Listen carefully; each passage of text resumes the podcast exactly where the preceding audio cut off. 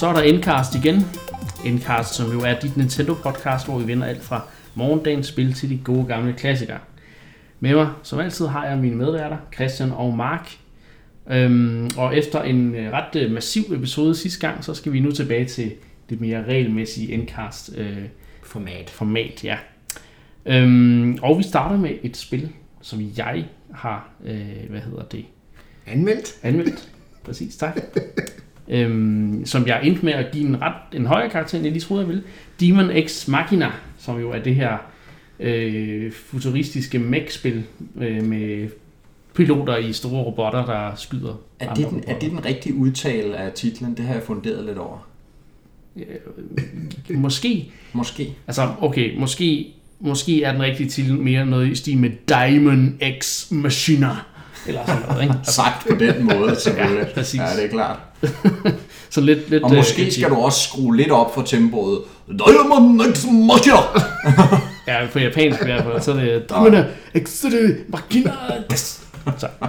Og så har vi været rigtig unge ud af japanere. Jeg vil overhovedet ikke kaste mig ud i det der. Nej, men i hvert fald er det... Altså, og, og, og det her med, at vi gør lidt ud af det i, i den japanske udtale, det er jo fordi, det er et ret japansk ja, spil. Det er jo det. Øhm, det er jo i Japan, at hele den her mech-genre er, er størst.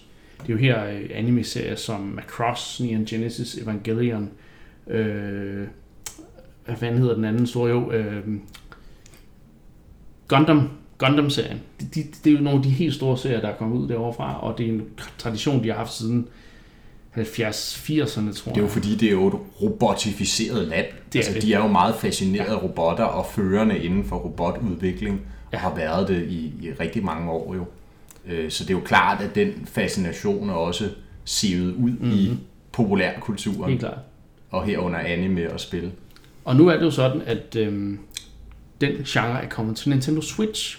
Øh, nogle interessante informationer, som jeg også giver i min anmeldelse, det er, at det blandt andet er øh, produceren bag Macross, nej, ikke Macross, produceren bag Armored Core, Core, som er en serie, der har kørt på PlayStation øh, meget. Ja, og som jo er lavet af, og dem kender I sikkert derude, From Software. Ja, faktisk. Som, som jo har udgivet Dark Souls Remastered til Switch her sidste år. Mm. Øhm, som jeg øh, ved, både jeg og især Mark er meget begejstret for. Ja. Men har du nogensinde spillet Armored Core? Nej, det har jeg ikke. Nej, okay, det er heller ikke. Det har jeg ikke. Men det er i hvert fald produceren for den serie, og så er det, nu skal jeg sige dig, det er mech-designeren fra Macross, der har designet mange af robotterne. Og så er det en karakterdesigner, der har, der har designet rigtig mange karakterer til Nintendo-spil, der også er med i teamet, som har lavet øh, karakterer til Fire Emblem og Xenoblade Chronicles to og Pokemon Go og sådan noget. Det er meget... Meget fedt. Så det er jo i virkeligheden en relativt højprofileret release, kan man sige. Den er også eksklusiv på Switch, ja. som du siger, en spirituel øh, opfølger til Armored Core-spillene, ja. som jo, selvom vi måske ikke lige har spillet dem eller kender dem indgående, så er en rigtig stor franchise, der har været rigtig ja. populær over, over mange år. Og der er mange, der går og håber på, at der måske kommer nye spilserier også, ja. det må vi se.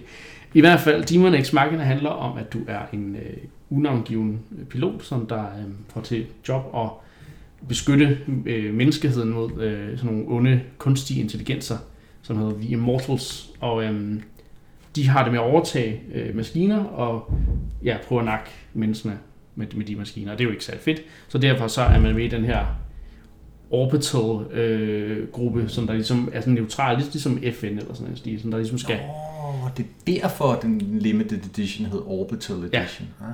Så øh, har du, har det, er det den, du har bestilt, eller hvad? Det tør jeg ikke udtale mig om efterhånden i det her podcast, tror jeg. Nej, nej.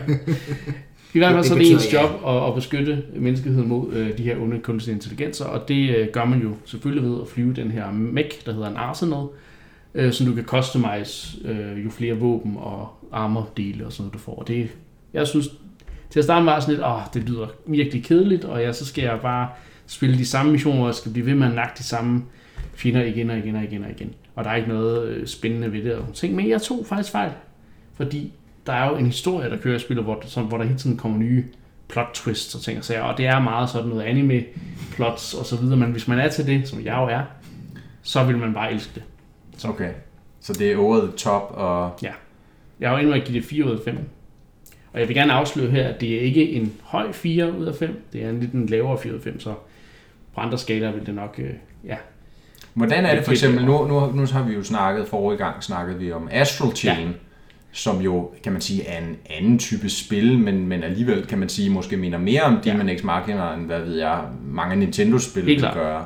Altså jeg vil sige, Astral Chain øh, var et spil, som øh, jeg var meget begejstret for, og mere begejstret for end Daemon X Machina, fordi der er mere variation i Astral Chain. Der er, trods det jeg lige sagde med, at der er noget historie og nogle ting, der shaker tingene op i, i Daemon X Machina, også noget med level design og ting og sager, så er det meget et ensformigt spil, der kører den samme struktur hele tiden. Du mm.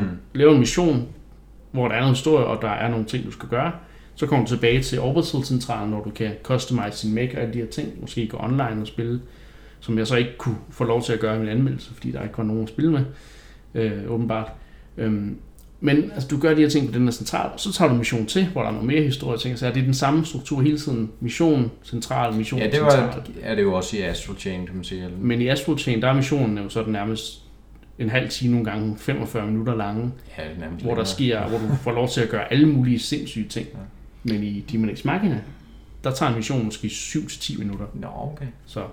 Men hvordan fungerer de her missioner så? Hvad, hvad er det for noget gameplay, der, der ligesom gør sig gældende? Altså, du skal jo styre din robot. Det er jo øh, implicit, kan man sige. Ja. Øh, men det er jo sådan noget, hvor du skal skyde øh, de her Immortal A I'er, inden de kommer for tæt på et eller andet mål, eller inden de, eller skal du bare nakke alle sammen, fordi det er det, der... Ja. Så, så det, jeg forestiller mig, det er noget med, at du flyver ja, rundt i nogle tre D-spil. Rundt, eller kan også køre ned på jorden. Ja. Og så, så skal du, er der nogle targets, der kommer ud, og så skal du bruge din våben til at skyde dem.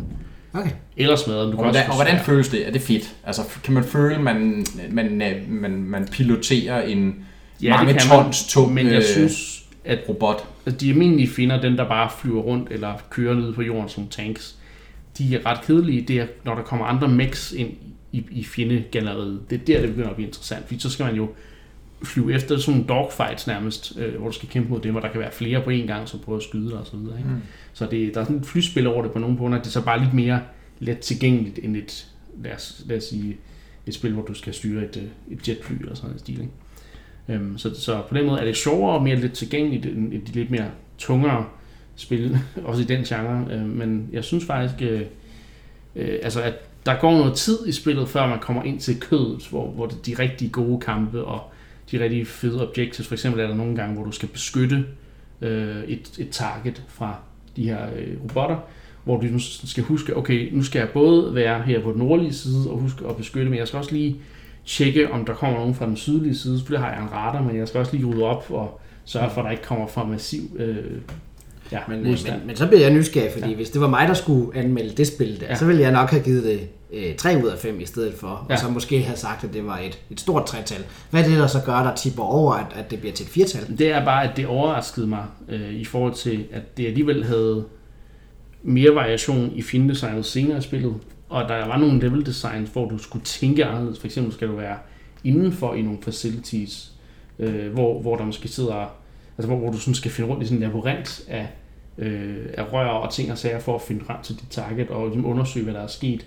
Der er også, øh, for eksempel, du kan også gå ud af din mech i combat. Du, du kan sige, jeg lander lige her på, på øh, den her ørken, øh, ørkenbakke, og så går jeg ud af min mech, og så skal du selvfølgelig passe på, at du bliver skudt af alle de her ting, fordi de kan nakke dig rimelig nemt. Mm-hmm. Men øh, du, du kan simpelthen gå ud af din mech, hvis du vil. Og der er der faktisk nogle missioner. Hvis man lige skal pusse forruden på den? Ja, for eksempel. Ja. Der er nogle missioner, hvor du, du, du starter uden for, en, uden for mechen, og så skal du over og stjæle en anden en. Ej, det lyder sgu da meget sjovt. Det, det er meget sjovt. Men det, det lyder sådan meget sådan uforpligtende sjovt på en eller anden måde. Ja. At man lige... Igen, i, modstr- i modsætning til Astral Chain, jeg, jeg har ikke kommet igennem Astral Chain nu, og det jeg struggler lidt med lige pt, som du siger, Niklas, ja. Er missionerne, jeg tror også vi snakkede om det forrige gang, missionerne er meget lange, ja. Så det kræver sådan et, et stort commitment hver gang at sætte sig ned og så spille måske en time til halvanden igennem sådan en mission. Men mindre du bare det... vil igennem et checkpoint.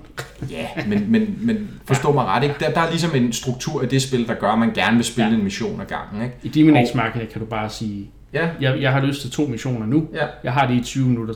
Jeg har bare øh, lyst til at pilotere ja. En kæmpe robot, der smadrer andre Præcis. Robotter. Og, og det lyder som om, det fungerer ret godt. Det kan man sagtens. Og der er også de her free missions, hvor der ikke er noget story. Fordi ja. Story missionsne, de er lidt mere, hvad kan man sige, guidede. Øh, der, der sker nogle bestemte ting på nogle bestemte tidspunkter. Det er selvfølgelig også interessant, fordi der så kommer noget mix-up der. Men det er ikke sådan, hvor du selv... Du har ikke lige så meget kontrol over, hvad der sker i missionen. For eksempel der er de her free missions, hvor du bare siger, okay, jeg ved, hvad objektet er, det er, at jeg skal nakke alle de her fjender, inden de kommer forbi et bestemt punkt, hvor jeg ikke kan flyve efter dem længere. Øhm, og, og der har du ligesom fri mulighed til at sige, jeg, jeg vil bruge de våben, jeg vil, jeg vil gøre det på min måde, øh, i mit tempo. Øh, altså, og det, så får du penge for det også, kan man sige. Så det er også en, en mulighed. Øh, dem synes jeg så ikke er lige så interessante, som historiemissionerne, men sådan er der jo så meget.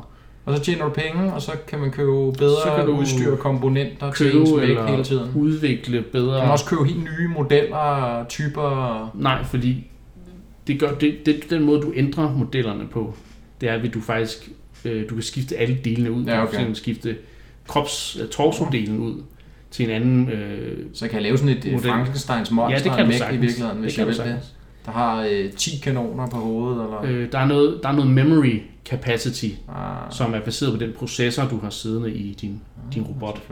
Øh, og det, der er nogle begrænsninger der, men de er meget svære at komme over den der cap. Så, så egentlig ja, du kan bare gå amok. Jeg tror, det, det er først lidt senere, det begynder at blive et problem med de her memory ting. Ikke? Øhm, men øh, du kan mix, mix matche armordele og våben og ting og sager. Så du har jo to våben i, eller et våben i hver hånd.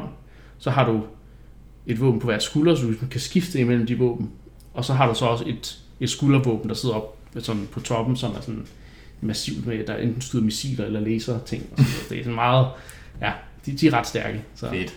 Det lyder sgu meget sjovt. Det vil jeg glæde mig til at spille. Ja, men øh, altså igen, det, det er strukturen, der sådan er det, der kan være mest øh, ensformigt, og det er historien, den kan være sådan lidt tung nogle gange, men sådan hovedspillet er faktisk ret, øh, ret fedt, mm. hvis man kan lide den slags. Og det er jo det, der er, det er også der, hvor jeg, yeah. altså, det, det er jo et nichespil, ikke? Ja, så. Og der er den gode nyhed jo så til gengæld, at øh, der er en demo, og det har der jo ja. virkelig været. I flere omgange har man kunne hente en demo til sin Switch og prøve den af. Præcis. Og de jo faktisk har brugt de her demoer og feedbacken løbende på at forbedre spillet ret ja. markant. Det er ret som sjovt. Jeg også kunne forstå på, der er jo virkelig en tilfældet, at, at spillet er blevet forbedret ret det markant. Er det. Altså, det, altså det kører generelt set omkring tredive frames per second, men der er nogle steder, hvor det dipper, og det er jo selvfølgelig, fordi der er mange partikler eller mm.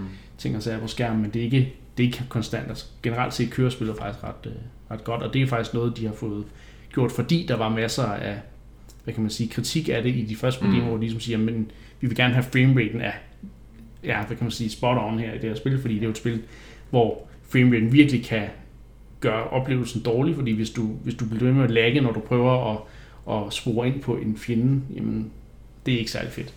Så, øh, og det, det sker en gang imellem, men det sker meget sjældent, kan man sige, og jeg kan forestille mig, at det så er sket en del mere i, i demoerne, ikke? Og så også noget med, med, med hvad er det, heads-up display og ting og sager. Så der, der, det er ret fedt, at de har lavet de her demoer, både for feedback, også fordi, så kan man altså gå ind og prøve spillet, inden man køber det. Fordi det er altså et spil, man, man skal føle for. Ja. Altså, det er ikke det, altså jeg vil... Jeg synes, det ville virkelig ærgerligt, hvis man går ud og bruger fire hundrede og halvtreds kroner på et spil, sådan der viser sig at være ikke noget for en overhovedet. Så ja, men det, det var det var Daemon X Machina. Har I andre spørgsmål? Ellers så synes jeg, vi skal komme videre. Det var sådan, det er måske en lidt forvirret og sådan samsurium af ting og sager, men jeg har, jeg har siddet med det her spil i, i et Jeg synes, det giver et meget godt indtryk af, hvad det er for noget. Det, og hvis det, man... Øh... bare ikke kan få nok af alt det, du har at sige om spillet. Hvis man elsker anime, store robotter, øh, over-the-top historie, øh, anime-agtigt, altså så, så, så skal det var, man... Det var mere, hvis man var endnu mere interesseret i at høre endnu mere om, hvad du har at sige om spillet. Så skal man læse min anmeldelse. Ja. Og man skal spille demoen, og man skal købe spillet. Nej. Hvis, hvis man kan lide det. Hvis man kan lide det. Anyway, nu skal vi snakke om noget, du godt kan lide, Christian. Nå? Motion controls. Ja. Fordi Nintendo, øh, lige efter de havde udsendt deres Direct, så, så begyndte de at sige, jo, vi har en ny oplevelse på vej til Nintendo Switch. Og så kom ja. der sådan en teaser-trailer med, med nogen, der stod sådan en ring, ja. hvor Switch-controlleren, en Joy-Con, sad i, så man kunne bøje den og rotere den og ting og sager. Ja. Og det viser sig så, det var jo så øh, en teaser-trailer for spillet Ring Fit Adventure. De sendte en trailer ud, øhm, hvor der står to meget energiske det, hvad kan man sige, P R-folk, eller hvad jeg skal kalde dem. Ja. Og de, de, skal, de, de vil bare sælge dig det her Ring Fit Adventure. Øh, hvad synes I? Har I set traileren? Ja. Øh, jeg kan godt lide øh, en af de første kommentarer, jeg læste, efter, øh, efter jeg så den på YouTube. Det var øh, sådan, hold kæft, hvor ser det her spændende ud, øh, men jeg kan godt nok ikke lide den der sådan infomercial-agtige øh, øh, approach, de har i, i den her trailer. Og det må, jeg, det må jeg give ret i, fordi det er sådan, det er to, det er en, det er en mand og en kvinde, øh, og de, sådan, de smiler hele tiden, og er hele tiden glade, og hele tiden energiske. Har du nogensinde set en amerikansk reklame? Altså, bliver jeg bare nødt til at bryde ind og sige, sådan fungerer det jo derovre. Ja, det gør ja, det. Det er ked af at sige. Det er ja. Infomercial. Uh... Men, men fortsæt endelig. Ja. ja. Men det, men, men, jeg kan heller ikke lide det. Nej, men det var, øh, det var meget interessant, men øh, jeg, jeg, jeg hørte en lille fugl synge noget om, at der er nogen, der, har, der også har kommenteret på det på, på M-Club, og jamen, jeg måske er blevet nævnt. På M-Club, der, der, der, der tager folk rigtig godt imod det faktisk. Ja. De siger, at det ser meget federe ud end sådan lige... De, de, altså normalt at de her fitnessspil sådan lidt lackluster på spilsiden, men ja. De synes faktisk at, at Ring Fit Adventure ser fedt ud på den side, men til sidst kommer øh, indklubbrugeren Jonesy, som også er øh, en der kigger meget med på mine streams i øvrigt, tak for det, Hedholm Stream Hedholm Stream Hedholm Stream han skrev det også på Discord, øh, ja. Så der er helt klart øh, nogen der tænker, det her det er noget for Christian Hedholm. Og det, de har ramt fuldstændig plet, fordi jeg sad og kiggede på det der og tænkte, det der, det er faktisk lige noget for mig. Det sjove er jo, at i forrige episode, der sad jeg jo og sagde, de der R P G-spil, det er ikke lige noget for mig. Men smid noget motion control ovenpå, så, så begynder det at hjælpe. Og nu, men, nu kommer det. Nu kommer det. Men, men, men det jeg også synes, der var lidt det interessante, som jeg faktisk var en lille smule skuffet over måske, okay. det, var, det var, at det, det virker til, at det bliver sådan lidt endless runner-agtigt, så det er sådan, altså du kan ikke, du, det er ikke en verden, du går rundt i, men det er sådan den path, du følger, ja. øh, og så går på. Jeg, jeg kan selvfølgelig godt se, sådan, hvordan skulle man både sådan løbe på stedet og gå rundt i en verden. Det tror jeg, det vil være svært for, for de fleste ligesom at kontrollere. Så der tror jeg, de har taget en fornuftig designbeslutning. Det er jo ikke kun at løbe, der er også river rafting. Og ja, kan, vi, kan vi ikke lige få en, en, en beskrivelse ja. af, hvad konceptet går okay. ud på? Okay, jeg skal gøre det. Ja. Til dem, der ikke har set Ring Fit Adventure. Eller kort opsummering. Først gå ind og se traileren, men ellers... Se traileren, men, men hvis til dem, der ikke har set. Ja. Det er et spil, der bliver styret med en pilatesring og en... strap, du har på øh, din... På omlovet. Omlovet, ja. Det, hvor du sætter dine Joy-Cons i, og så er det dem, der styrer med gyro og alle de her ja. ting. Mm-hmm. Og så skal du så ellers øh, ind i den her verden, hvor du skal kæmpe mod... Som ligner Fortnite utrolig meget. Var ja, jeg den ja. eneste, der tænkte ja. Fortnite? Det, nej, det tænker jeg faktisk ikke på. Nå, det, det, jeg synes, grafikken øh, ligner Fortnite ja, øh, enormt meget, og det tror jeg ikke er tilfældigt. Det, det er lidt jeg, sjovt at se. At... Ja, jeg spottede præcis det samme. Ja. Plottet ja. er, der er den her bodybuilder-drag, der er mega ond. Ja. Og ham skal du altså træne dig op til at kunne klare. Med din pilatesring. Med din pilatesring. Og derfor så, så, så er det sådan, at, at den her ting, du har om låret, den kan jo så øh, finde ud af, om du står og løber på stedet. Mm. Og det er sådan, du bevæger dig i den her verden, ned de her paths, som Christian snakker om.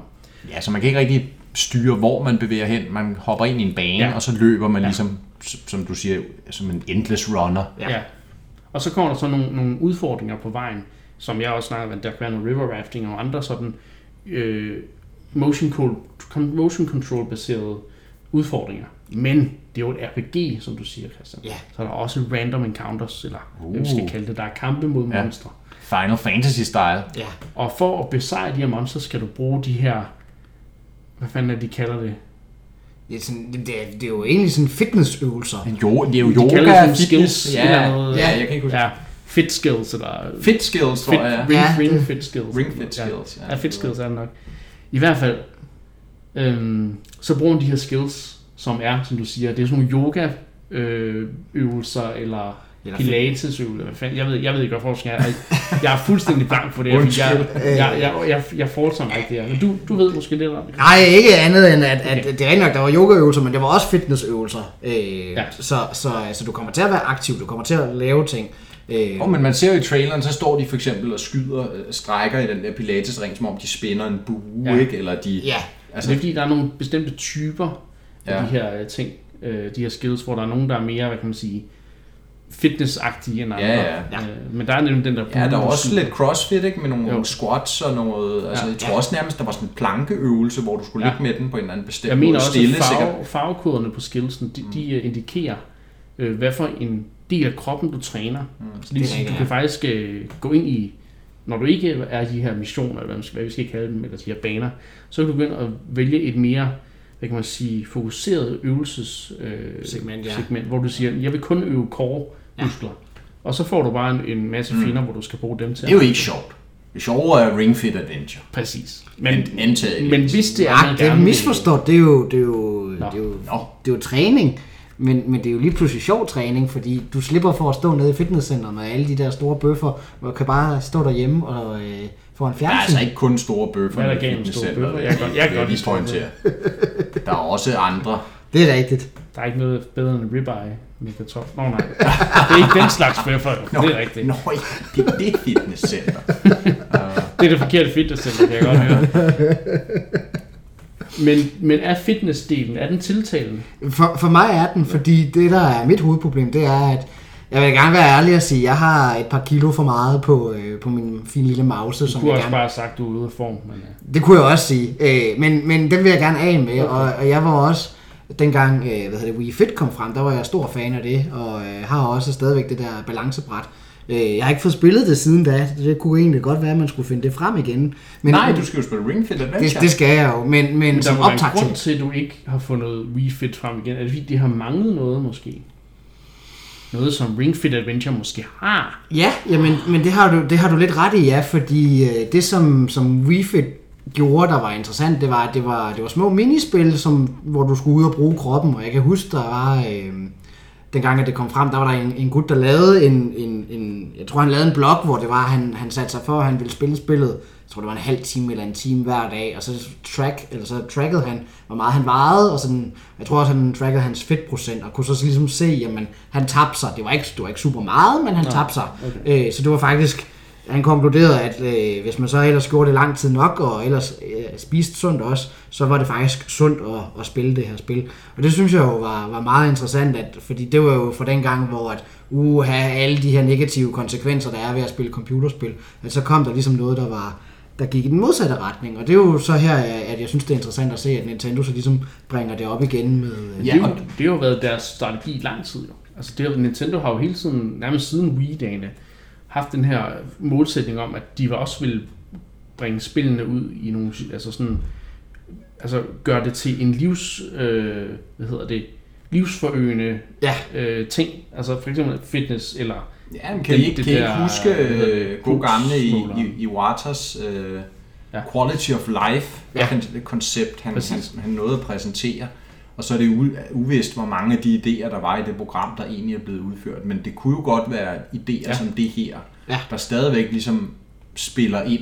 Øh, og, og jeg synes, det er interessant med Ring Fit Adventure, hvis vi, hvis vi lige skal dvæle ved det i forhold til Wii Fit, ja. At det er jo så helt klart en, et forsøg på at vende tilbage til den kæmpe succes, som Wii Fit jo var. Ja. Og, øh, og, og man kan sige... Med Switchen ellers var der jo ikke lagt op til fra start af, at det rigtigt skulle have på den her måde, de her motion-baserede spil, fitnessorienterede spil. Det var mere ja. Med, der var one-two-switch, ja. Det var mere de her helt nye typer måder at spille på, med rumble-sensoren og de her forskellige sådan i lokalet ansigt-til-ansigtsspil. Ja. Ja. Nu går de altså tilbage til en, en gammel traver, kan man næsten sige jo. Ja. Med et rent motion-baseret spil, hvor der er fitnessvinklen på. Ja. Tror I, det kan blive lige så stort som Wii Fit? Det, det tror altså, jeg helt jeg sikkert. Tror, altså Switchen er det helt, den helt rigtige platform at prøve at pushe det på, fordi den er begyndt at, den, den, den nærmer sig lidt Wii'ens popularitet på mange punkter, ikke? Men det er jo så, det? Men det er jo så, den det? Men det er ikke, så, ikke salgstal-wise, vil jeg sige. Men, men nu men, må jeg tale ud. Ja, tak. Okay. Fordi min pointe er netop at sige, det er ikke det samme publikum, der har købt en Switch, som det var, der købte en Wii. Det er vi enige i. Men, men Switchen er stadigvæk en mere, hvad kan man sige, populær konsol, end Wii U'en var. Ja.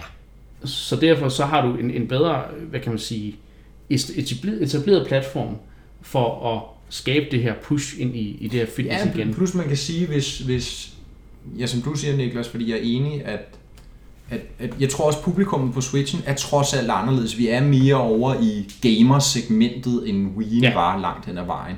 Og derfor er det, og det ved Nintendo jo, selvfølgelig gør de det, og det er måske også derfor, at Ring Fit Adventures er meget mere gamer-fokuseret, ja. End ja. Wii Fit er ja. Og var. Ikke? Fordi dengang har man måske været bekymret for, øh, kunne, hvis man gamificerede det for meget, ja, kunne det skræmme folk væk. Ja. Det er jo også, øh, tror jeg, vi snakkede om dengang, vi, vi fablede om Wii Sports, det her ja. med, at det, en del af designfilosofien var, at det skulle være noget genkendeligt for de fleste mennesker. Ja. Man valgte sport og, og typiske sportsgrene, ikke? Og det har helt klart været et mål for, for Wii'en, at man vil ikke skræmme folk væk ved at, du ved, sætte gamification allerforrest. Mm. Men her er det som om, de har fundet en, en noget mere gamificeret koncept end Wii Fit. Og det er klart, det tiltaler allerede mig meget mere. Jeg spillede aldrig Wii Fit, men jeg skal klart spille Ring Fit Adventures. Nå, øh, ja, og så se, hvad, hvad, det, hvad det nu engang kan, kan byde på. Men det var bare lige for at sige, min, min, min pointe var ikke, at det er det samme, det er ikke, at, at Twitchen er det samme som Wii'en var, og det er den overhovedet ikke. Men, men den har alligevel solgt relativt godt. Jo jo, men den, den, den trender jo salgsmæssigt lige så godt, som Wii'en gjorde. Ja. Men det er jo klart, den har ikke været lige så mange år på markedet. Ah, okay. Men igen, det er også, jeg vil også gerne understrege, det er et andet øh, segment, det tror jeg der også, køber Switchen. Ja. Ja. Så, så jeg tror, din, Mark, din, din analyse med at, at sige, at det er derfor, de måske også tør at gå mere all in på de her spilagtige ting i den her gang.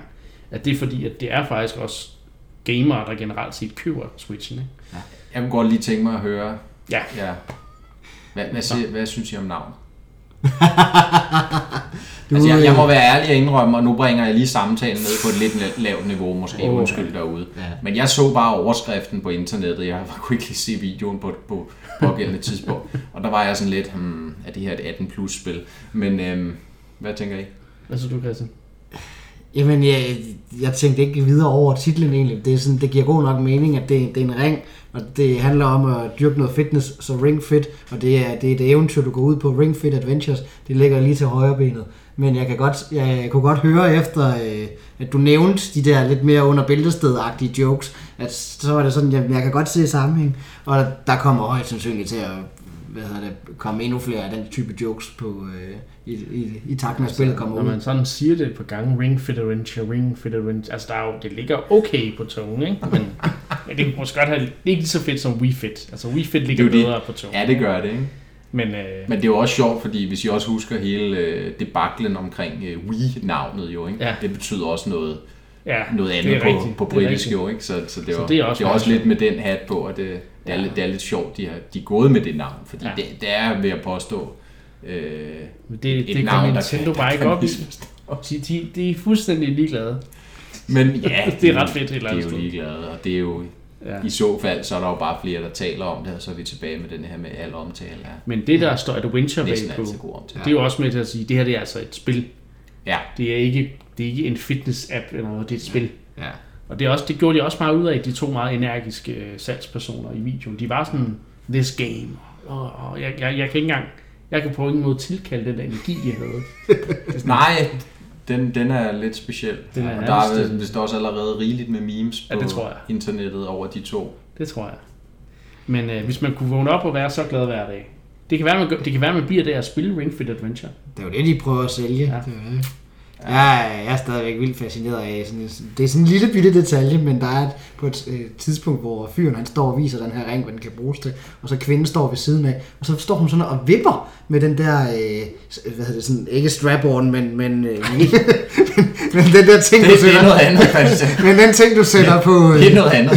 Den er ting, du sætter sige. På låret, ja. øh, den står hun sådan, sådan og vipper med. Ja, det er så dårligt, vi ikke kan navnet, for den ene, den hedder jo en... Nej, jeg kan ikke huske, hvad det hedder, de der Nej. controllers. Det er altså for dårligt, ja. at vi ikke kan huske, det vi har. Jeg har valgt set traileren to gange. Ja. Så. Men det er jo ikke det, der er i fokus. Nej, det er rigtigt nok. Men den der, du sætter rundt om benet, ja. Ja, og det er bare sådan, det er sådan en lille detalje, men hun står, sådan, ja. står og vipper med den og sådan, siger, uh, se, se, hvor fint det er, og så videre. Det, hun skulle ja. måske have stået og løbet på stedet i stedet for. Ja, det, det skulle de begge to have gjort. Nej, fordi det er hende, der har den ting, der tracker hendes løb. Det er rigtigt, ja. Nå, ja. Du har, det er lidt mærkeligt, at hun bare sådan står med den i hånden. Men det, ja, der er jo masser af klip, hvor de viser, at de står med den ja. spændt om benet det. eller låret, og så står de og tripper på stedet. Ja, præcis. Men så, øh, jeg synes, øh, ja. det var en interessant video, og ja. øh, en interessant måde at præsentere det på, som både det tiltaler casual-markedet, men også ja. med det, det her spil, meget spilbaseret spil. Det bliver spændende at følge. Der er en gamer, der også bliver til. Og det kommer jo så trods alt ikke i september. Det kommer så i oktober. Ah, ja. Men det er tænker, lige, vi skal vente så længe på rundt det. Om hjørnet. ja. øh, så øh, Tror du, vi får en stream med dig, der spiller Ring Fit Adventure, Christian? Hvis, øh, hvis der er nogen, der, der giver mig spillet, så spiller jeg da gerne. Du skal ikke. Ja, det er så med eller uden strap-on? Jeg hvis, du bare... kan, hvis du kan finde en strap-on øh, hjemme i privaten, så tager den også gerne på, mens... Øh... Nej, nej, nu stopper, så stopper festen her. Så det, nu bliver det P G. Ja. Nu er det ikke P G thirteen længere. Nå. Du sagde jo til mig, at det her var en killer-app. Jeg tror, det var, det var lidt mindre sjovt. Nej, det kan jeg ikke tro. Det er et motion control, et R P G. Nej, jeg tror, jeg sagde, it's the killer app I have been looking for. Ja. Øh, var, det, var, så hvorfor er der andre, der skal købe det til dig? Det er da noget, du selv skal ud. Det var, det var mere sådan, hvis vi nu kunne få et anmeldereksemplar eller sådan noget den stil, så, så stiller jeg gerne op. Men hvis vi ikke får et anmeldereksemplar, så køber jeg det højt, okay. højt sandsynligt. Så, og, så, og ikke andet. Hvis ikke der har været en stream med os, så tror jeg, at vi kommer til at spille det til en, det næste End Tonight ja. event, når det engang øh, bliver sat på. Så der er, der er god sandsynlighed for, at, øh, at jeg stiller ja. op til øh, hvad hedder det, Ring Fit Adventure. Det er også en meget øh, nemmere opsætning end dansemotten, ikke? Altså. Nej, men øh, sidste gang jeg dansede, der, øh, der var det til øh, Just Dance, der var det jo bare med, øh, hvad hedder det, med remote. Det er rigtigt nok. Det er selvfølgelig mere simpelt. Ja. Der var du så også ved at vælge green screen, men det snakker vi ikke om. Anyway, vi skal videre. Ja. Øhm, Ring Fit Adventure udkommer så sagt i oktober, og det glæder vi os til. Men nu skal vi over i en lidt anden genre. Boom, boom, det bliver uhyggeligt nu, fordi øh, der er lige blevet shadow droppet Amnesia Collection øh, til Switch. Et, af de, et, et spil, der efterhånden er ret gammelt, men som er måske et af de mest ikoniske gyserspil fra den nye generation af gyserspil, med, ja. hvor man ikke nødvendigvis kan nakke øh, fjenden og så videre, hvor man skal løbe og være bange. Og Amnesia er jo en af de spil, der introducerede den her genre, kan man sige. Genre er horrorspil. Øhm, nogle af jer, der har spillet Amnesia? Ja, i den grad. Øh, alle spillene. Jeg har spillet noget af det. Blev så forskrækket, og så, øh, så fik jeg ikke lov at spille det mere hjemme hos vedkommende, spillede det også, fordi... Okay. Jeg, jeg, fordi du blev forskrækket? Ja. Øh, Nå, jeg, så det er igen noget med decibel-niveauet, eller hvad? Ja, jeg, jeg er en skriger.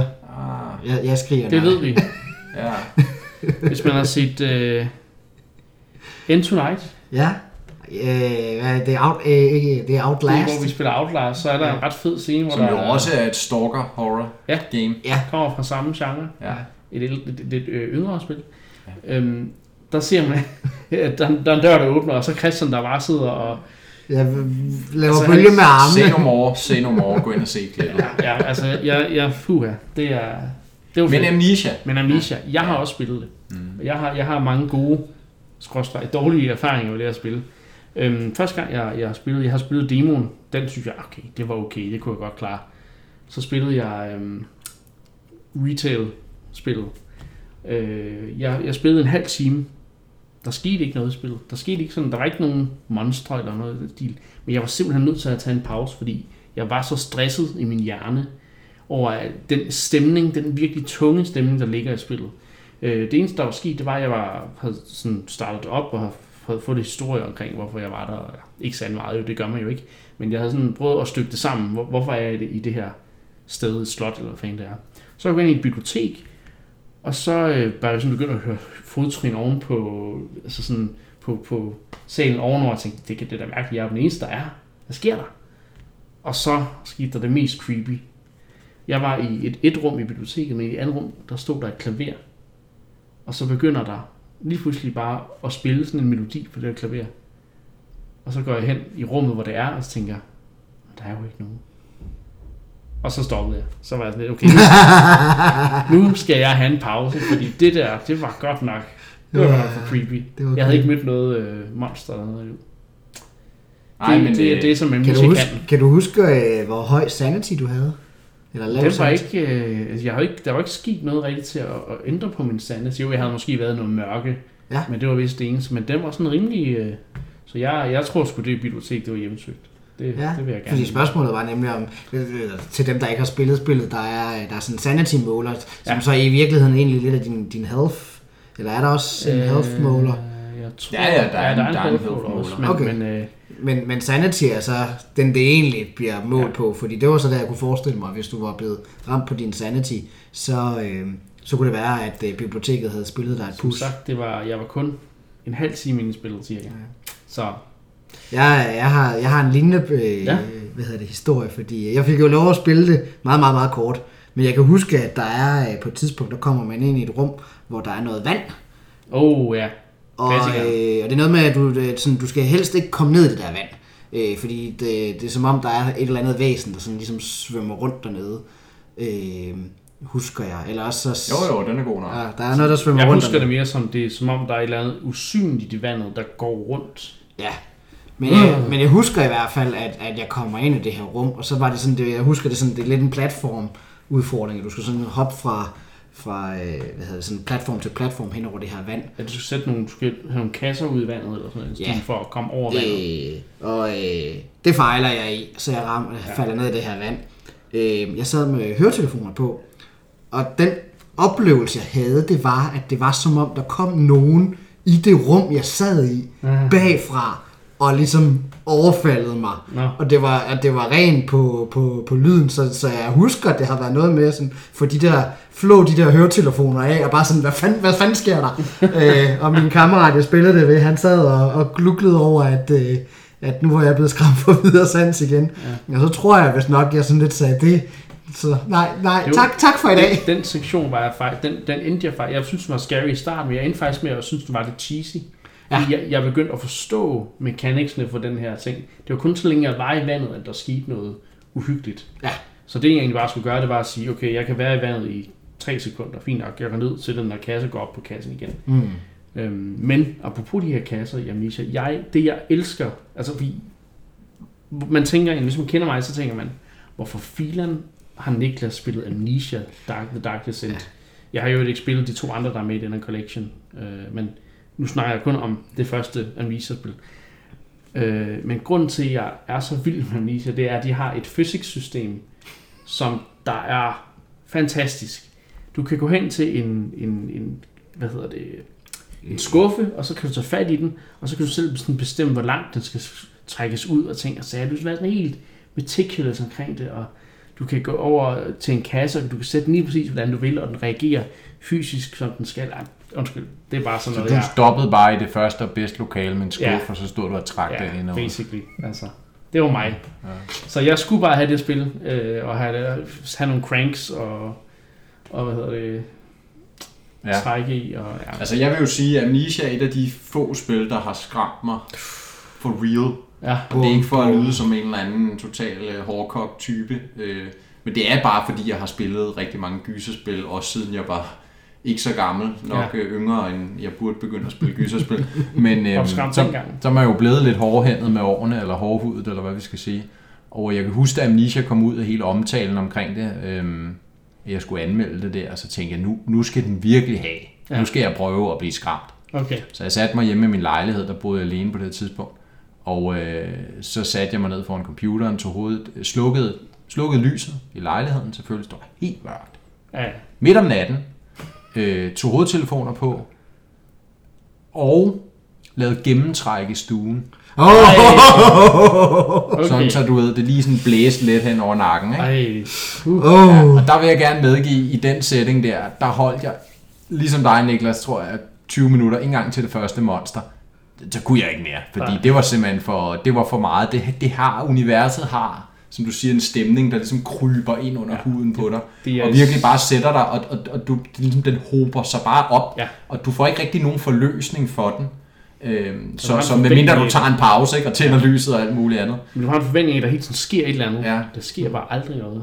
I, og, og så lige pludselig sker der også ja. noget, for så kommer de her øh, fjender, og dengang havde man jo ikke rigtig set gyserspil på den måde, fordi jo, man har spillet Resident Evil, Silent Hill og så videre, men der kan du som regel altid kæmpe tilbage, ja. mod fjenderne, mm. og det giver dog en eller anden form for, man kan sige, nå okay, så, så kan jeg skyde den, sådan en eller anden sikkerhed. Ja. Øh, men her kan du ikke kæmpe tilbage, og det vil sige, at øh, når du ser de her fjender, så ved du bare, at du skal løbe, og du skal løbe for livet, og det er jo i virkeligheden måske sådan øh, det mest uhyggelige, det vi det, kender der, til. Det er altså, som, som børn. Altså, det, ja. når, altså man ligesom tænker, for de øh, monsterhistorier, tænker sig, det der med, at jamen, du kan ikke gøre noget med det. Du, du kan kun løbe ja. og prøve at gemme dig, og du kan prøve at se, hvor det er. Kig det, under sengen. Det, det, er, det rammer på en eller anden måde sådan primalt niveau, tror ja. jeg, ikke? I... Ja, det er fordi, øh, jeg ved, at øh, det er Fictional Games, der har lavet Amnesia. Og, øh, Fric- frictional games ja. ja frictional ja og øh, det er ikke deres deres første gyserspil, de lavede andet et, jeg kan ikke huske hvad det hedder, det Penumbra. der Penumbra. ja og øh, og der ved jeg nemlig at øh, der havde man mulighed for at få våben, mm. øh, og der er grund til at bringe det op, det er fordi øh, Thomas Grip, som er en af hvad hedder det hoveddesigneren på øh, hos hos Fictional Games, han har øh, på et tidspunkt øh, givet en talk, hvor jeg var til, hvor han nemlig snakkede om noget, de fandt frem til, det var at de blev simpelthen nødt til at disempower, øh, hvad hedder det, sådan tage, tage, tage hvad hedder det, magten eller tage, tage kraften fra, fra spilleren ved at ikke at give dem nogen våben. Mm. Øh, og det var det, der var med til at gøre, at, at Amnesia blev så, så uhyggelig. Øh, fordi de havde nemlig lidt nogle, øh, de prøvede at gøre nogle af de samme ting i det forrige spil, men i og med, at, at spilleren altid havde et våben, jamen så var man ligesom beskyttet, man havde altid, men, som, som Mark sagde før, man havde en måde at slå igen på. Hvor når man ligesom tog det væk fra spilleren, så indså de, at hov, her er noget, der er, der er virkelig, virkelig uhyggeligt. Ja. Og det skabte jo så nærmest en genre øh, for sig selv med ja. spil som Outlast. Jamen det er jo faktisk, via våge den påstand, den mest populære gyser subgenre i ja. dag. Ja. Det, er jo, det er jo stadig den, den type, man hyppigt ser med Outlast-spillene. Lige kommet et nyt Blair Witch-spil. Der er masser af de her øh, oh, ja. spøg, spøgelsespil, hvor der er en eller anden lille uhyggelig japansk pige, der følger efter dig og dukker op på mærkelige tidspunkter, og du kan ikke kæmpe igen. Nej. Det er jo virkelig det, der er blevet trenden inden for den her genre. Og jeg vil ikke sige, at den altid er bedre, men den er bare utrolig effektiv, ja. og det er jo selvfølgelig derfor, man er bidt til stålet på det, ikke? Mm. P T var også meget. Og der var, må man bare sige, der var Amnesia fuldstændig bagerbrød. Ja, det var det. Og, øhm, og ja, det første spil, hvis vi lige skal vende tilbage til Collection, det første spil er klart bedst, ja. fordi... Øh, hvad er de to andre hedder? Jamen, det ene er sådan, faktisk en visuel novelle, så vidt jeg husker, Amnesia Justine. Ja. Og det, det tredje er så uh, A Machine for Pigs, ja. øh, som er lavet af et andet firma end Frictional, et der ja. hedder The Chinese Room, og de laver sådan nogle walking sims. Åh, oh, ja, det er rigtigt, ja. Og det er faktisk, og, og det er faktisk lidt en walking sim, ja. uh, A Machine for Pigs. Så der, øh, altså, der er fjender i det spil, men de er, der er meget langt imellem dem, og de er ikke nær så uhyggelige, som de er i Amnesia. Ja. Øh, og du har ikke på samme måde øh, alt det her med... sandelsystemet liv op, altså på samme ja, okay. måde, så, øh, så det er ikke, det er stadig et fascinerende spil, men det er ikke nær så effektivt som Amnesia det første af The Dark Descent. Ja. Øh, så men, men fed collection, hvis man er glad for gyserspil, ikke har spillet dem endnu, kom i gang. Altså ja. det er virkelig, virkelig klasse, og så er det jo, ja, som du tror jeg var inde på, Niklas, øh, Lovecraft inspireret, ikke, med det her sandelsystem ja, og de her ovenjordiske... Altså, jeg, jeg tror, grunden til, at jeg til at starte var også interesseret i det, det var fordi, det nærmest mindede mig med Eternal Darkness yeah. på mange punkter, ikke? Så altså, jeg... Ja, altså, sandelsystemet er jo lidt anderledes ja, det er det. her, ikke? Men jeg blev sådan tænkt, åh, er det sådan et, et return to form i forhold til Eternal Darkness? Det skal jeg spille, ja. spille, ikke? Selvom jeg ikke er så glad for gyserspil. Men de gør det jo ekstremt effektivt, ikke? Fordi bare sådan en, en mekanik som, at du har den her lampe, den her olielampe, du render rundt med, og, og, og den kan så lyse, så du kan se, hvad der er omkring dig, så du kan se, hvor fjenderne er. Og når du har lys, så mister du heller ikke sanity. Nej. Men hvad sker der, når du har lys? Så, så, kan, så kan fjenderne nemmere ja, se dig. Præcis. Så du er hele tiden sådan tvunget til at have en balance mellem ja. at slukke lampen, stå i mørke og sådan langsomt blive sindssyg, øh, og ikke kunne se rigtigt, hvad der sker omkring dig. Du kan bare høre de her monster, der rumsterer øh, ja. på meget uhyggelig manér. Ja. Eller ja, og så have lys og, og kunne se, men hvad, samtidig være et, et nemmere mål. Ikke? Og det er næsten værre på mange måder end, end de her jumpscares. Altså det er jo den, det er den der konstante frygt, der mm. bare bygger sig op i dig. Ikke? Ja. Så, øhm, men ja, helt klart, øh, hvis du tager gyserspil, så videre, som Mark siger, så øh, køb det, helt klart. Hvis du ikke har spillet det endnu. Nu skal vi øh, tilbage til et segment, vi ikke har haft i meget lang tid. Ja. Øh, tilbage i foråret, der havde vi... Øh, Hvem er Christian H. og hvem er Pytte? Altså hvem er Christian og hvem er Mark? Ja. Og øh, så har der ellers, siden da har der bare sket så meget, at vi ikke har haft plads til at have et hvem er Zone? Eller hvem er Niklas? Er det ikke uhøfligt, at verden skal tale om sig selv? det, ved jeg, det ved jeg sgu ikke. Altså, nej, nej, vi skal vide, hvem du er. Ja. Det er jo det. Øhm, og øh, derfor vil jeg faktisk give... Øh, Give, give, hvad kan man sige, stafetten, stafetten videre ja. til jer. Så nu er jeg blevet medvært, og så er Christian for eksempel. Nu, ja. nu er Christian udvært. Så Christian han interviewer mig nu. Så altså, nu skal jeg jo udnytte, at, at ja. jeg har fået ordet til at lige at snakke om alle de her fantastiske puzzlespil. Nej, øh, men, jamen... Det er mig, der skal. ja. Men inden da vil jeg gerne lige sige, at du lytter til Endcast, dit Nintendo-podcast, hvor vi vinder alt. Og morgendagens, er det spil eller nyheder? Spil. I virkeligheden er det jo begge ting. Ja. Til de gode gamle klassikere. Ja. Det gjorde du meget godt. Ja. Det vil jeg sige. Det er. Den er godtaget. Den er godtaget. Så han er ikke, han er ikke helt øh, værtniveau endnu, men han er deroppe af. Jamen, det, ja, jamen det, han kunne godt blive til det. det Nå, men, men øh, det her segment har, har fungeret ved, at øh, vi har en... Øh, en lille serie af spørgsmål, som vi har stillet til hinanden, som så ligesom fortæller lidt om, hvad, hvem vi er, og sådan, hvordan vi er kommet ind i spil. Øh, så, øh, så de spørgsmål vil jeg så bare stille til dig også. Så hvad hedder det? Det første spørgsmål, det er, jamen, hvordan kom du i det hele taget ind i den her gaming-verden? Hvordan startede du med at spille spil? Ja, og som det jo altid er med os her i N K, så det startede jo, da jeg var omkring fire fem år gammel. Ja. Og øhm, jeg, jeg har altid været hvad hedder det, fascineret af, af fjernsyn og teknologi og den slags, helt fra jeg var helt lille. Men jeg fik, en, øh, jeg fik lov at låne en Game Boy engang. En Game Boy med Super Mario Land to. Øhm, og, og den var ligesom det første, hvad kan man sige, møde, jeg havde med computerspil overhovedet. Jeg var helt vild med det, øh, og jeg ville bare have mere, og jeg plagede min mor, nu vil jeg have min egen Game Boy. Så det var der, det hele startede. Mit første spil, som jeg selv ejede, var Tetris, som så mange andre. Men det var Super Mario Land to, jeg sådan husker klart som et af de spil, der var noget af det første, jeg prøvede. Og hvad var det med, med Super Mario Land to, som, som ligesom gjorde, at... Det var det eneste, jeg havde. Det var det eneste, jeg havde. Men, men du må, der må alligevel have været noget ved spillet, siden du har tænkt, jeg bliver ved med at spille det, og ikke bare tænkt, ja, jeg... Det er fordi, du, du starter spillet op, øh, og så kommer der den her øh, den der første bane i spillet, og den der musik, der bare starter, og det kører bare derud, og man er bare sådan helt, holy shit, hvad sker der her? Øhm, og så øh, bliver jeg sådan en Gameboy-narkoman på mange måder, hvor jeg sådan begynder at købe flere spil til den, jeg havde, og så videre. Jeg havde en øh, nabo, som også havde en Gameboy, og øh, vi sådan byttede spil, og, og, og prøvede hinanden, altså, ja... Prøvede de spil, jeg prøvede de spil, han havde, han prøvede mine spil og så videre. Og vi bondede ligesom over det her med at spille computerspil allerede, mm. da vi var helt små. Så sker jo så det, at øhm, min far han får sådan noget øh, satellit-tv. Nå. Øh, fordi nu kommer vi over til der, hvor jeg begynder at få min, ej, min første spillekonsol.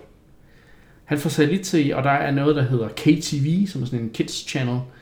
Øhm, Og der sender de hver, jeg tror det, hver eftermiddag kl. fire til fem, der sender de sådan en række af tegnefilm. Og den sidste tegnefilm, der kørte, det var Sonic the Hedgehog. Åh, oh, ja. Wow. The Adventures of Sonic the Hedgehog. Den her fjollede, øh, ja. Fald på halen humor og ting. Og, jeg, og, og det, det skal også siges mig. Jeg elsker øh, fald på halen humor. Det gjorde jeg meget dengang. Altså, det skulle være så sygt.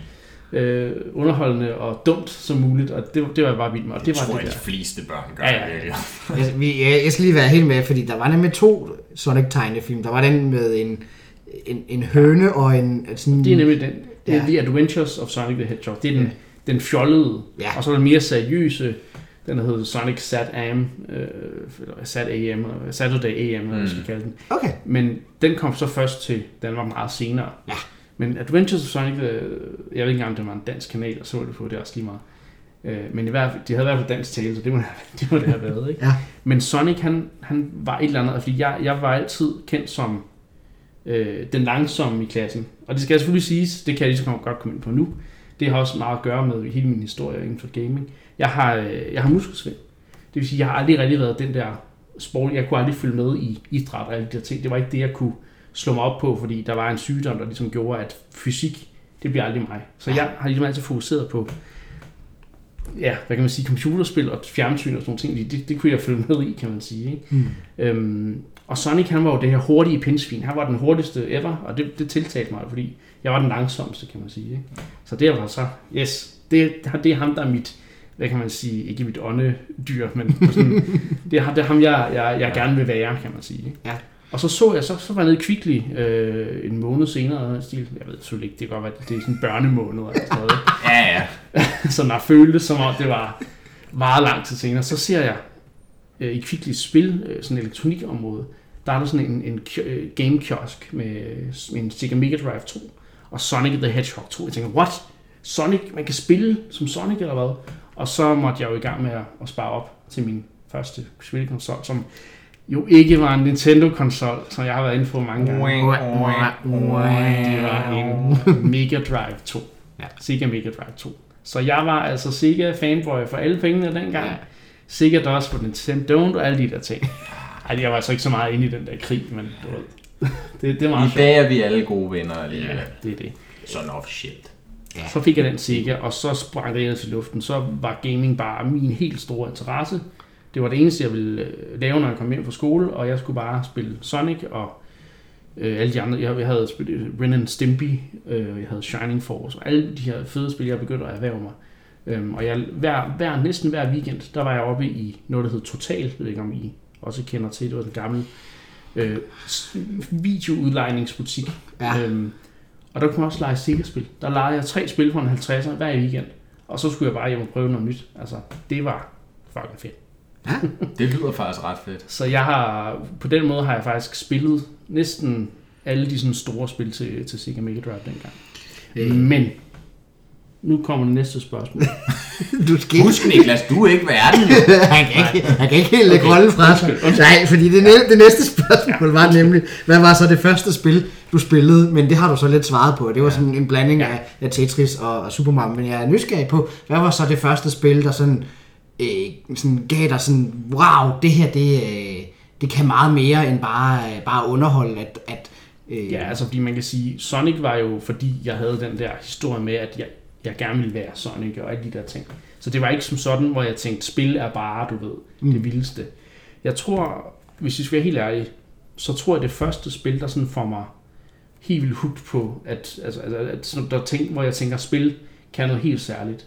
Det er øh, Super Mario fireogtres. Ja. Så kommer Nintendo ind i billedet lige pludselig. Ja. Og øhm, Super Mario fireogtres, det kunne man spille nede i Føtex. Også i en gamekiosk. Det var ikke i Kvickly, det var i Føtex. Ja.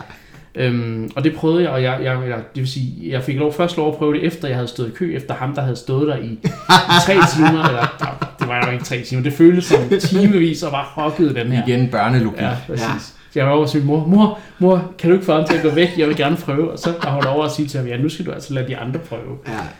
Jeg var, Nå, jeg var meget morstrejende. Og, og, og lad mig gætte, det var med den der klassiske, øh, hvad hedder det, den der Nintendo-stand, hvor ja. Du havde Nintendo fireogtres i sådan... En glaskubbel. Ja, glaskubbel, ja. Og så var ja. der, øh, der var Super Mario fireogtres, og der var... Nej, der var kun Super Mario fireogtres, ja. Nå, det er rigtigt, ja. Det, det var det de, eneste, de havde kun sat spillene i, det er rigtigt, ja. ja. Der var ikke demoer, det er rigtigt, ja. Så, så det var bare, det var først med Gamecube'en, tror jeg. Men ja. I hvert fald...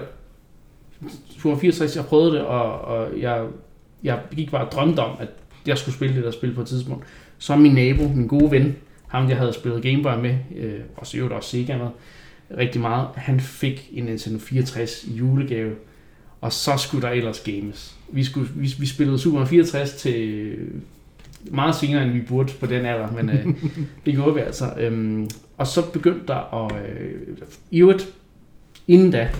Ja, igen, det er blandt andet rundt på, det er jo mange år siden, jeg er ved at være en gammel mand. Vi spillede uh, The Legend of Zelda: Link's Awakening på Game Boy også. Det var, hvad vi rigtig vilde med. Så så vi, at der kom uh, The Legend of Zelda: Ocarina of Time boom, til Nintendo fireogtres, og vi tænkte, åh, oh, det er jo ligesom det der Link's Awakening, og så er det bare i tre D til fireogtres'eren, så det skulle han altså have day one, det var vi begge to enige om. Det skulle han. Så det fik han også af sine forældre. Ja. Um, og... Um, Og det var jo bare, det var jo, det var jo spillet, øh, der ændrede alt på en eller anden måde, ikke? Øh, fordi at, at Ocarina of Time er jo også, det er jo stadig mit spil, yndlingsspil over alle spil. Og det der med, at du, du starter ud i den der verden og, og alle de der ting, altså alle de der eventyr, man har i det spil. Vi sad jo fast, vi var jo så dårlige til det spil, at vi sad fast i, igen, børne, børnetid. det føltes som om, vi sad fast i over et år i, i nogle af de der, altså for eksempel Dodongo's Cavern, vi kunne slet ikke komme igennem. Ah. Vi vidste ikke, hvordan, hvad skal man med de der bomber, det, hvorfor er der de der huller i broen sådan ned over øjnene, og sådan, det giver ikke nogen mening. Ja. Og så, så kom der en eller anden gut forbi, som en eller anden klassekammerat, som min nabo havde, så sagde han, hvad hvis nu man putter bomber ned i øjnene, altså vi stod nede på skelettet og puttede bomberne ind i øjnene på det der Dodongo-skelet.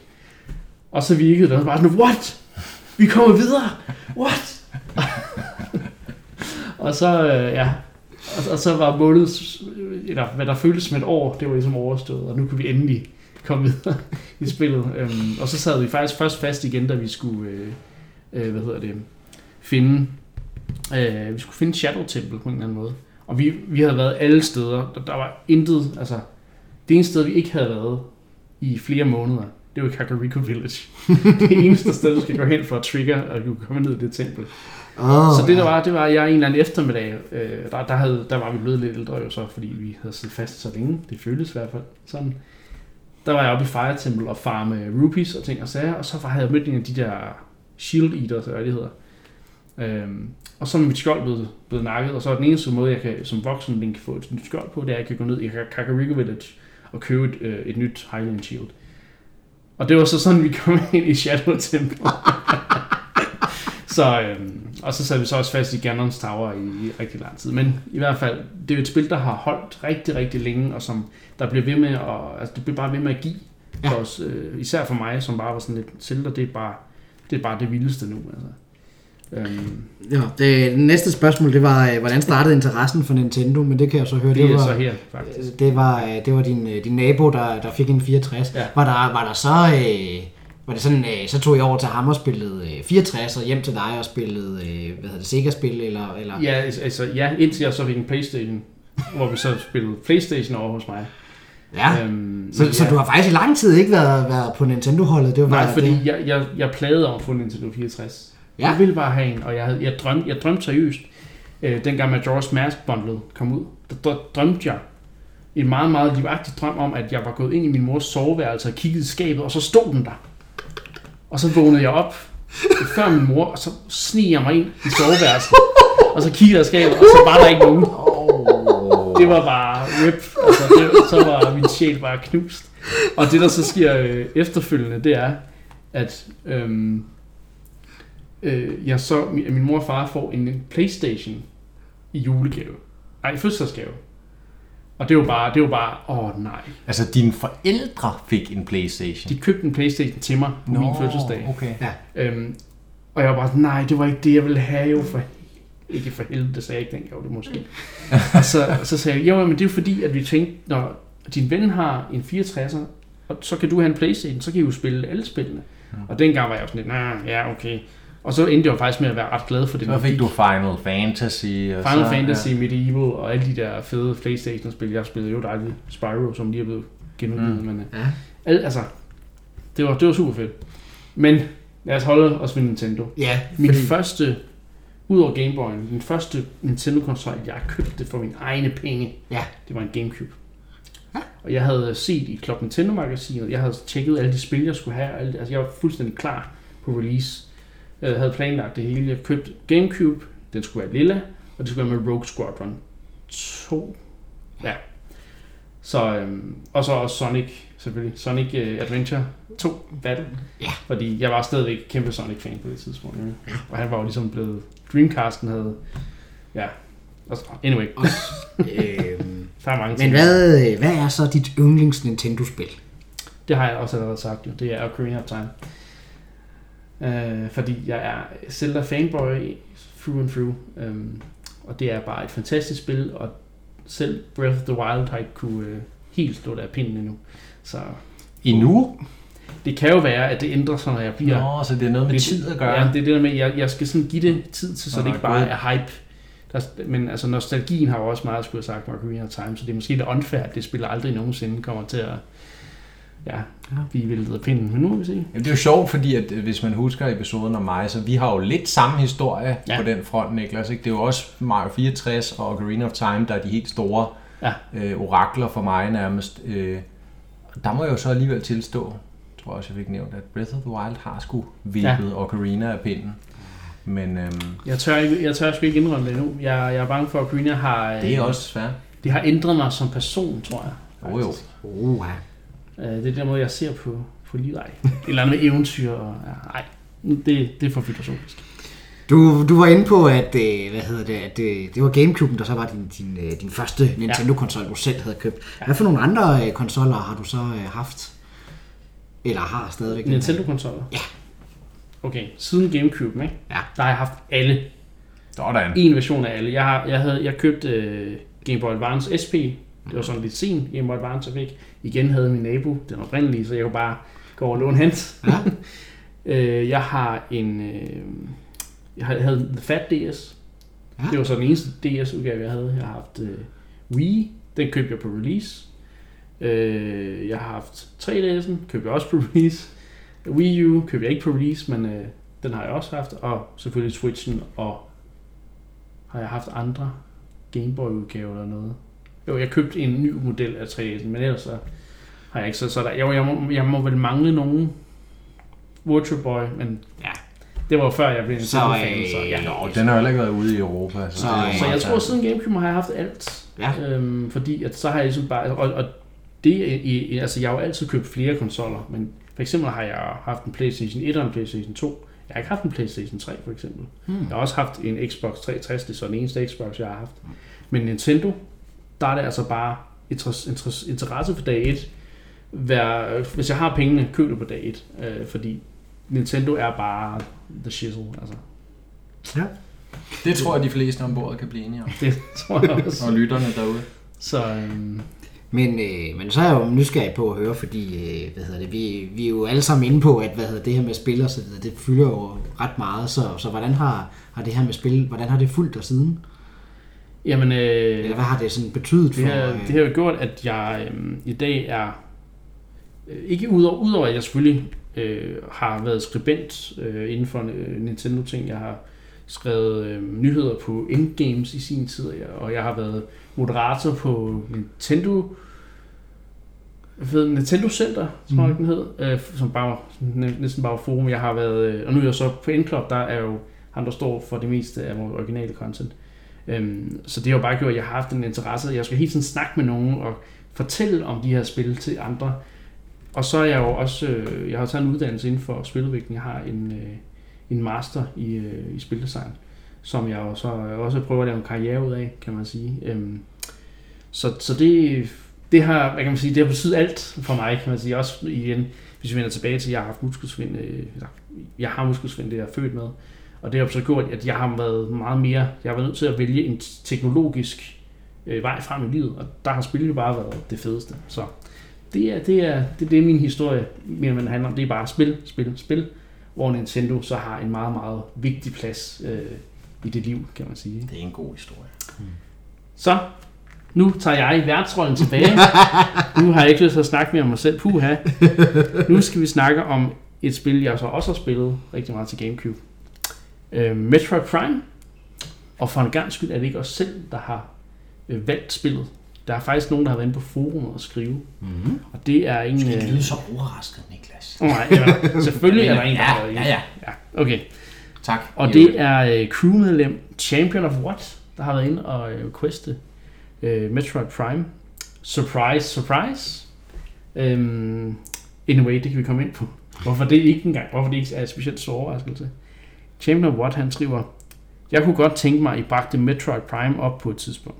Prime var det spil, der førte Metroid-serien over til tre D, og det var simpelthen et fantastisk spil på alle punkter. Gameplay var fantastisk, musikken var lige skabet. Jeg kunne godt tænke mig at høre jer snakke om mit absolutte yndlings-Gamecube-spil, for det fortjener omtale. Gør det nu også det? Ja, det gør det vel egentlig. Ja, bestemt. Ja. Det er jo... Øhm... One of the all-time greats. Det er det. Det er et af Gamecube-spil, øh, eller et af Gamecubens nok mest, øh, ja, ja når du, bedste når, spil. Ja, en anden måde at formulere det på, når du tænker tilbage på Gamecuben, at så øh, ja. et, af de, et af de spil, der ligesom var med til at definere den konsol, var Metroid ja. Prime. Og det er jo sjovt, fordi min indtryk var ikke, at Metroid var en stor serie før Metroid Prime, vel? Altså, der er også lidt Super Metroid, eller Metroid på næsen. Super Metroid på næsen. Min oplevelse er, at, at Metroid har altid haft øh, en lille, men dedikeret fanskare. Og øh, jeg kan så ikke huske, om, om Metroid Prime var med til ligesom at øh, udsprede, eller gøre den ja, her fan. Det har det jo været, det fordi det, det er det bedst sælgende Metroid-spil i historien. Så okay, ja. Okay, altså, indtil da har der været tre Metroid-spil. Uh, Metroid til N E S, Metroid to til Game Boy.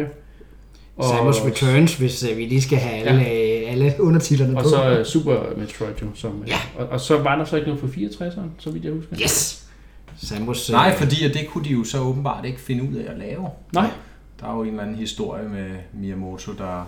Eller jeg kan ikke huske den, den uh, udviklingsgruppe, der blev nedsat til at kigge på at lave et tre D Metroid-spil, kunne ikke finde ud af at bruge Nintendo fireogtres-controlleren. De kunne ikke forestille sig, hvordan man skulle styre Samus med Nintendo fireogtres-controlleren. Sådan er historien i hvert fald. Så, så derfor tror... så skippede man Nintendo fireogtres og lagde projektet i graven. Ikke? Og så er det så Retro Studios, der måtte knække koden for, hvordan Metroid blev overført til tre D. Og det er jo en rigtig sjov historie, fordi uh, Retro Studios, det er jo deres første spil, de laver, ja. efter at, at, hvad hedder det, ham, den tidligere stifter af det, der hed Iguana Entertainment, øh, som jo lavede et andet meget berømt first-person shooter-spil i, i sene halvfemserne, Turok, ja. The Dinosaur Hunter, som jo, når man spiller det, godt kan mærke, har noget Metroid-D N A i sig. Øh, han, da han forlod Iguana Entertainment, der øh, fik han på en eller anden måde en aftale op med Nintendo om at starte det, der blev Retro Studios ja. i Texas, U S A. Og det blev så deres første spil efter, angiveligt, øh, som jeg husker fortællingen i hvert fald, at øh, Miyamoto havde været over og besøge dem og set en demo af ja. deres first-person shooter engine. De, ville jo, de, var, de havde jo lavet øh, Turok, ja. og de var jo ligesom vant til at lave den type spil. Så da han så det, så, så tænkte Miyamoto, de skal skulle lave Metroid. Ja.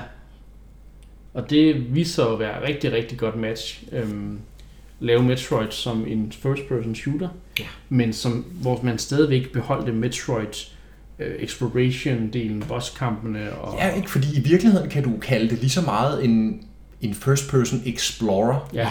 som en shooter, ikke? Fordi det er jo...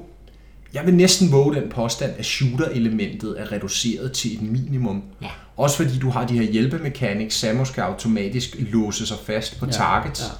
hvilket jo ikke var en typisk ting ellers for, for shooters of the day. Øh, så du, man kan sige, at du behøver ikke rigtig at kunne sigte i spillet. Nej. Altså, du kan låse dig fast på targetsene, og så skal du bare trykke skyd. Ja. Så det handler jo meget mere igen med platformelementerne, og hoppe rundt og vinkle sig rigtigt i forhold til fjenderne, og så selvfølgelig det her exploration, som Metroid Prime jo altså gør som et af de absolut bedste spil nogensinde, vil jeg våge den påstand. Mm. Den her følelse af at komme til et fremmed planet, et fremmed univers og være øh, palle alene i verden, kun omringet af de her mystiske væsener, der kravler rundt overalt og ind og ud og sprækker, og de her fjender, som så øh, vil efter dig og vitter det ondt, men at du ligesom ene skal gå op imod den her... Øh, fremmede flora og fauna af det her fine udtryk, ikke?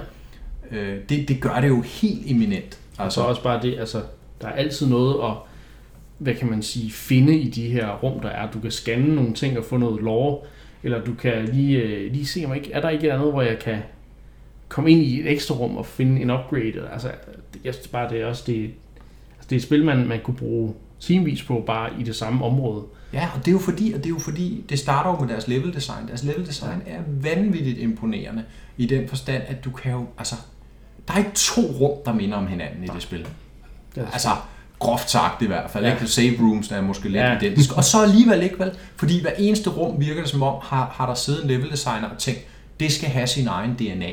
Det skal, det skal inkorporeres i det område, det er i. Ja, fuldstændig, ikke? Og der skal være en eller anden lille fortælling, eller en eller anden lille historie i det her rum, ikke? Enten nogle væsener, der kravler rundt af en bestemt type, som kun findes i det her ja. øh, lokale nærmest, ikke? Eller også så er der de her gamle øh, levn fra øh, den her race, der har boet her for, for mange tusinder år siden, øh, som jeg lige nu har glemt, hvad hedder, men det kan I sikkert huske derude. Chozo. Chozo, ja, lige præcis. Øh, ja. Så, så det gør det jo bare helt eminent, og den der melankoli, der er over mm. hele universet, som man, man udforsker det, er lige noget for mig, som, ja. som, som søger den slags. Ikke? Hvad hedder jeg husker dengang, at, at spillet kom frem, der var der rigtig meget snak om, at sådan måden, du styrede spillet på, at der, øh, det, var en, det var en rigtig god måde, men man skulle lige sådan vende sig til det. Fordi den måde, man styrede på, det var, hvad, hvad hedder det, GameCube havde jo en styrepind, man havde også en, en C-styrepind, øh, hvad hedder det, som så, øh, hvad hedder det, hvis man har spillet på en, på en PlayStation øh, hvad hedder det, eller en Xbox-controller, det ville jo så være, hvad skal man sige, højre stikket. Øh, men den blev nemlig brugt til, øh, hvad hedder det, i, øh, på C-stikket blev brugt til at vælge, hvad for et våben du vil have, mm. og så var der D-padden, den blev brugt til at vælge, hvad for et visir man vil have. Øh, så, øh, så styrepinden blev så brugt til sådan ligesom at bevæge sig rundt. Men i alle, i alle hvad hedder det, first person shooters, der har du også brug for sådan, ligesom at, at kigge rundt, altså sådan kigge op og ned. Så hvordan gjorde man det? Jamen det gjorde man ved at holde L-knappen nede, så du kunne ikke både bevæge dig rundt og kigge rundt, øh, kan jeg huske. Og det var sådan, det, var, øh, det, det virkede lidt sådan counterintuitivt, øh, taget, sådan taget betragtning af, hvad man var vant til fra, fra, fra skydespil. Men, men når man ligesom havde lært, at, at det her det var, ligesom en, det var, den, den, det var den måde, man styrede på, jamen så gav det god mening. Også fordi, som Mark lige var inde på, at, at øh, sådan, øh, selve det at skyde var, var holdt til et minimum. Øh, så det handlede mere om at stille sig de rigtige steder, mm. og så sigte på, øh, hvad hedder det, på, øh, på fjenderne, i stedet for sådan hele tiden det der med sådan ligesom at, at have en dans med fjenderne, hvor ja. det er sådan, du bevæger dig, mens du skyder, og fjenderne bevæger sig. Det, som jeg også synes, den, den del gør, det er jo det her med, at det faktisk fortsætter den der øh, lidt klaustrofobiske, sådan ensomme øh, ting med, du er bare dig, dig selv inde i din væg, og du er på den her fremmede planet, ja. og du, du, kan, du kan ikke sådan hele tiden gå og, og kigge rundt, men du skal sådan bevæge dig, og så skal du stoppe og kigge rundt, øh, eller sigte. Altså, ja. det, det, det på en eller anden måde fordrer den der lidt klaustrofobiske, sådan lidt, lidt paniske følelse, som Metroid-spillene også godt kan, kan have, både ja. i to D og i tre D. Men jeg ved ikke engang, om jeg vil sige, den er, klaustrofobien er jeg med på, men sådan den paniske er jeg ikke, den synes jeg ikke er så meget. Det er mere sådan, nærmest det smukke i at stoppe ja. op og kigge rundt og tage omgivelserne ind, og analysere, hvad er der i den her verden.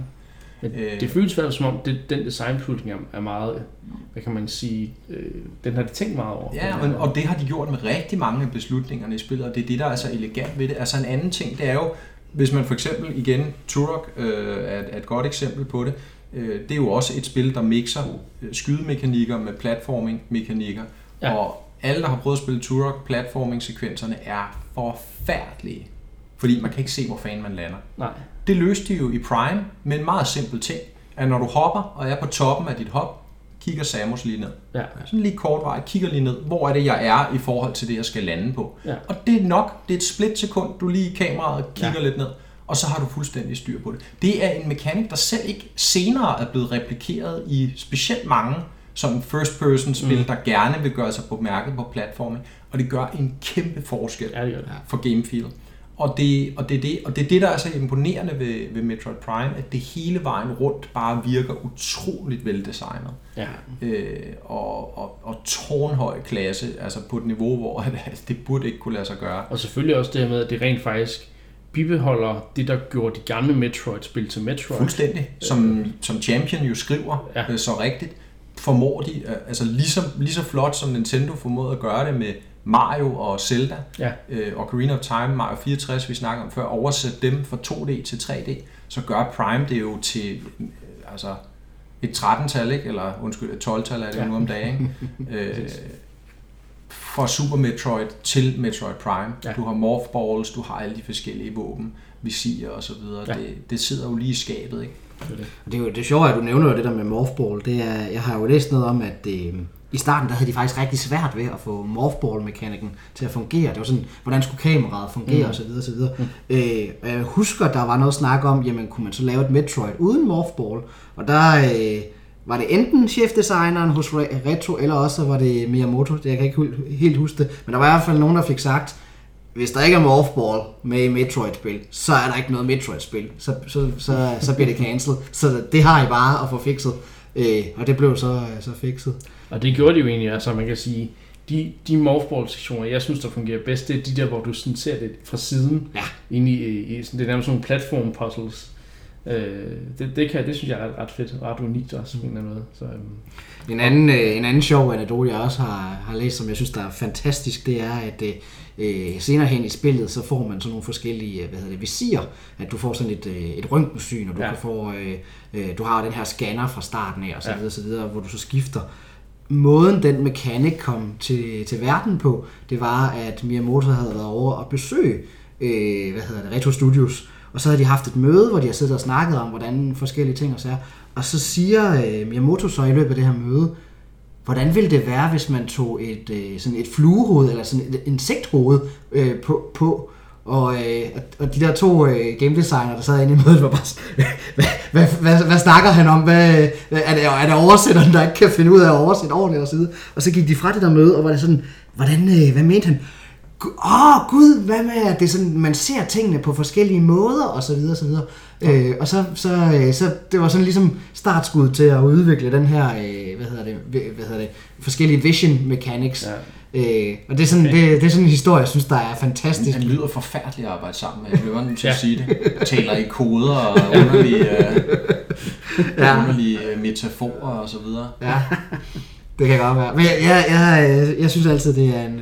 Ja, ja, det, er en det, det er fantastisk, hvor mange anekdoter, der egentlig er omkring de, ja. her spil, især også Metroid Prime. Ja. Men det, det, er, så... det, det er så fedt, at, at, at Retro Studios fik lov til at give deres unikke, øh, hvad kan man sige, vision på, hvordan et Metroid-spil i tre D kunne være. Det har ligesom defineret genren, ja. ikke genren, men oh, oh. serien.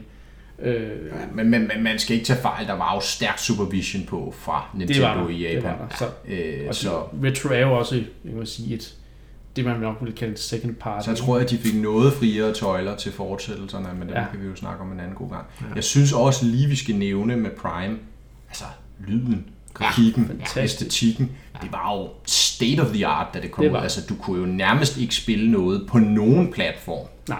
der var lige så flot ja. og gennemført. Ja. Som Metroid. Og musikken altså, er så sindssygt stemning. Ja, ja, du, jeg glemmer aldrig det øjeblik, du lander på Talon fire. Er det ikke fire eller fem? Jo, jo. Jeg kan ikke huske det. Nå, I ved, hvad det er for en. Og man stiger ud af skibet, og så står man i det der frodige område til at starte med, og regnen siler ned, og man tænker, ja. hold da op, der er noget, der trækker ens blik lidt opad, og så lander dråberne bare på visiret ja. der, og plasker oh, ud over. Ja, ja, ja, ja. Så tænker han bare, hold nu op, det her, det er... Også helt det her med, at når, når der sker en eksplosion eller noget andet, der, der, der, der giver genskær i, ja, så, kan ja, siger, så kan du se Samus' ansigt. Ja, det er rigtigt. Det er en fantastisk det var, det var ret fedt. Det er ikke noget, jeg rigtig har set før. Altså, det, det, det gør bare, at du ligesom får den følelse af, at du er Samus. Du ja. er ikke nogen, du er, altså, det er det, du er. Præcis. Så, og det, så. det er så fantastisk. Og apropos Samus, ja. Metroid Prime, det første, har stadig det fedeste design af Samus i min bog. Helt klart. Jeg er meget ked af Zero Suit Samus. Det er jeg ked af at sige. Jeg kan ikke lide det look. Jeg kan meget bedre lide hendes look i Prime. Der synes jeg også, at hendes look passer bedre til den ja. karakter, hun er. Ikke? Altså den her stærke bounty hunter. Ja. Øh, som, som og ikke der, en seksualiseret dule. Nej, præcis. Som er vant til at være alene i de mest sindssyge ja. øh, hvad hedder det, miljøer. Så jeg, der, der er jeg med.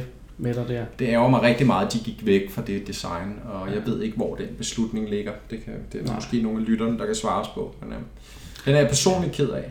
Uh, jeg vil ønske, at uh, når de rebooter Prime her til fireren, at, uh, at de ikke går i den retning. Jo, at de går tilbage til den retning. Nå, nå ja, ja, ja, ja, ja, at de ikke går i retningen, som de tog med, med Zero Suit. Ja, yes. ja. præcis. Det var Men, Det er altså... Har du mere at sige om Metroid Prime? Nej, ikke andet end at jamen, jeg glæder mig rigtig meget til, til firen. Øh, og, og hvad hedder det? Hvis man ikke allerede ved det, så er det jo hvad hedder det, Retro, der har fået, fået chancen ja. at, at lave firen. Øh, så det bliver meget, meget spændende at se, om, om de kan, kan følge op. Men det er jo nok ikke et spil, vi ser før tyve enogtyve, tyve toogtyve. Ja, yeah. så, øh, så det bliver jo små tyve år efter, at det første spil udkom, så det bliver interessant at se, om, om de, kan, de kan følge med. Ja, det tror jeg bestemt, det kan. Især hvis man også har spillet spil som Donkey Kong Country Tropical Freeze. I hvert fald er Metroid Prime et rigtig, rigtig fedt spil, og tak til Champion of What for at anbefale, at vi snakker om det. Ja. Og øhm, så er vi nået igennem denne episode, som selvom det var et lidt mere regelmæssigt program, så er den også blevet lidt langt, men øh, sådan er det jo, når vi begynder at snakke om Nintendo her i Endcast. Ja. Og det er jo det, du har lyttet til. Øh, det er Endcast dit Nintendo-podcast, hvor vi snakker om morgendagens spil og de gode gamle klassikere. Men, øhm, og, og der er så ikke mere på programmet i dag, så nu synes jeg, at vi skal lukke den af. Øh, mindre... Øh, jeg vil sige, øh, gå, gå ind på øh, retrotråden og komme med flere forslag. Vi elsker at få forslag, og vi, øh, vi sidder spændt og venter. Godt input. Okay. Og med det er der ikke mere, så har jeg bare kun at sige tak fordi du lyttede med, og vi vil skrive næste gang.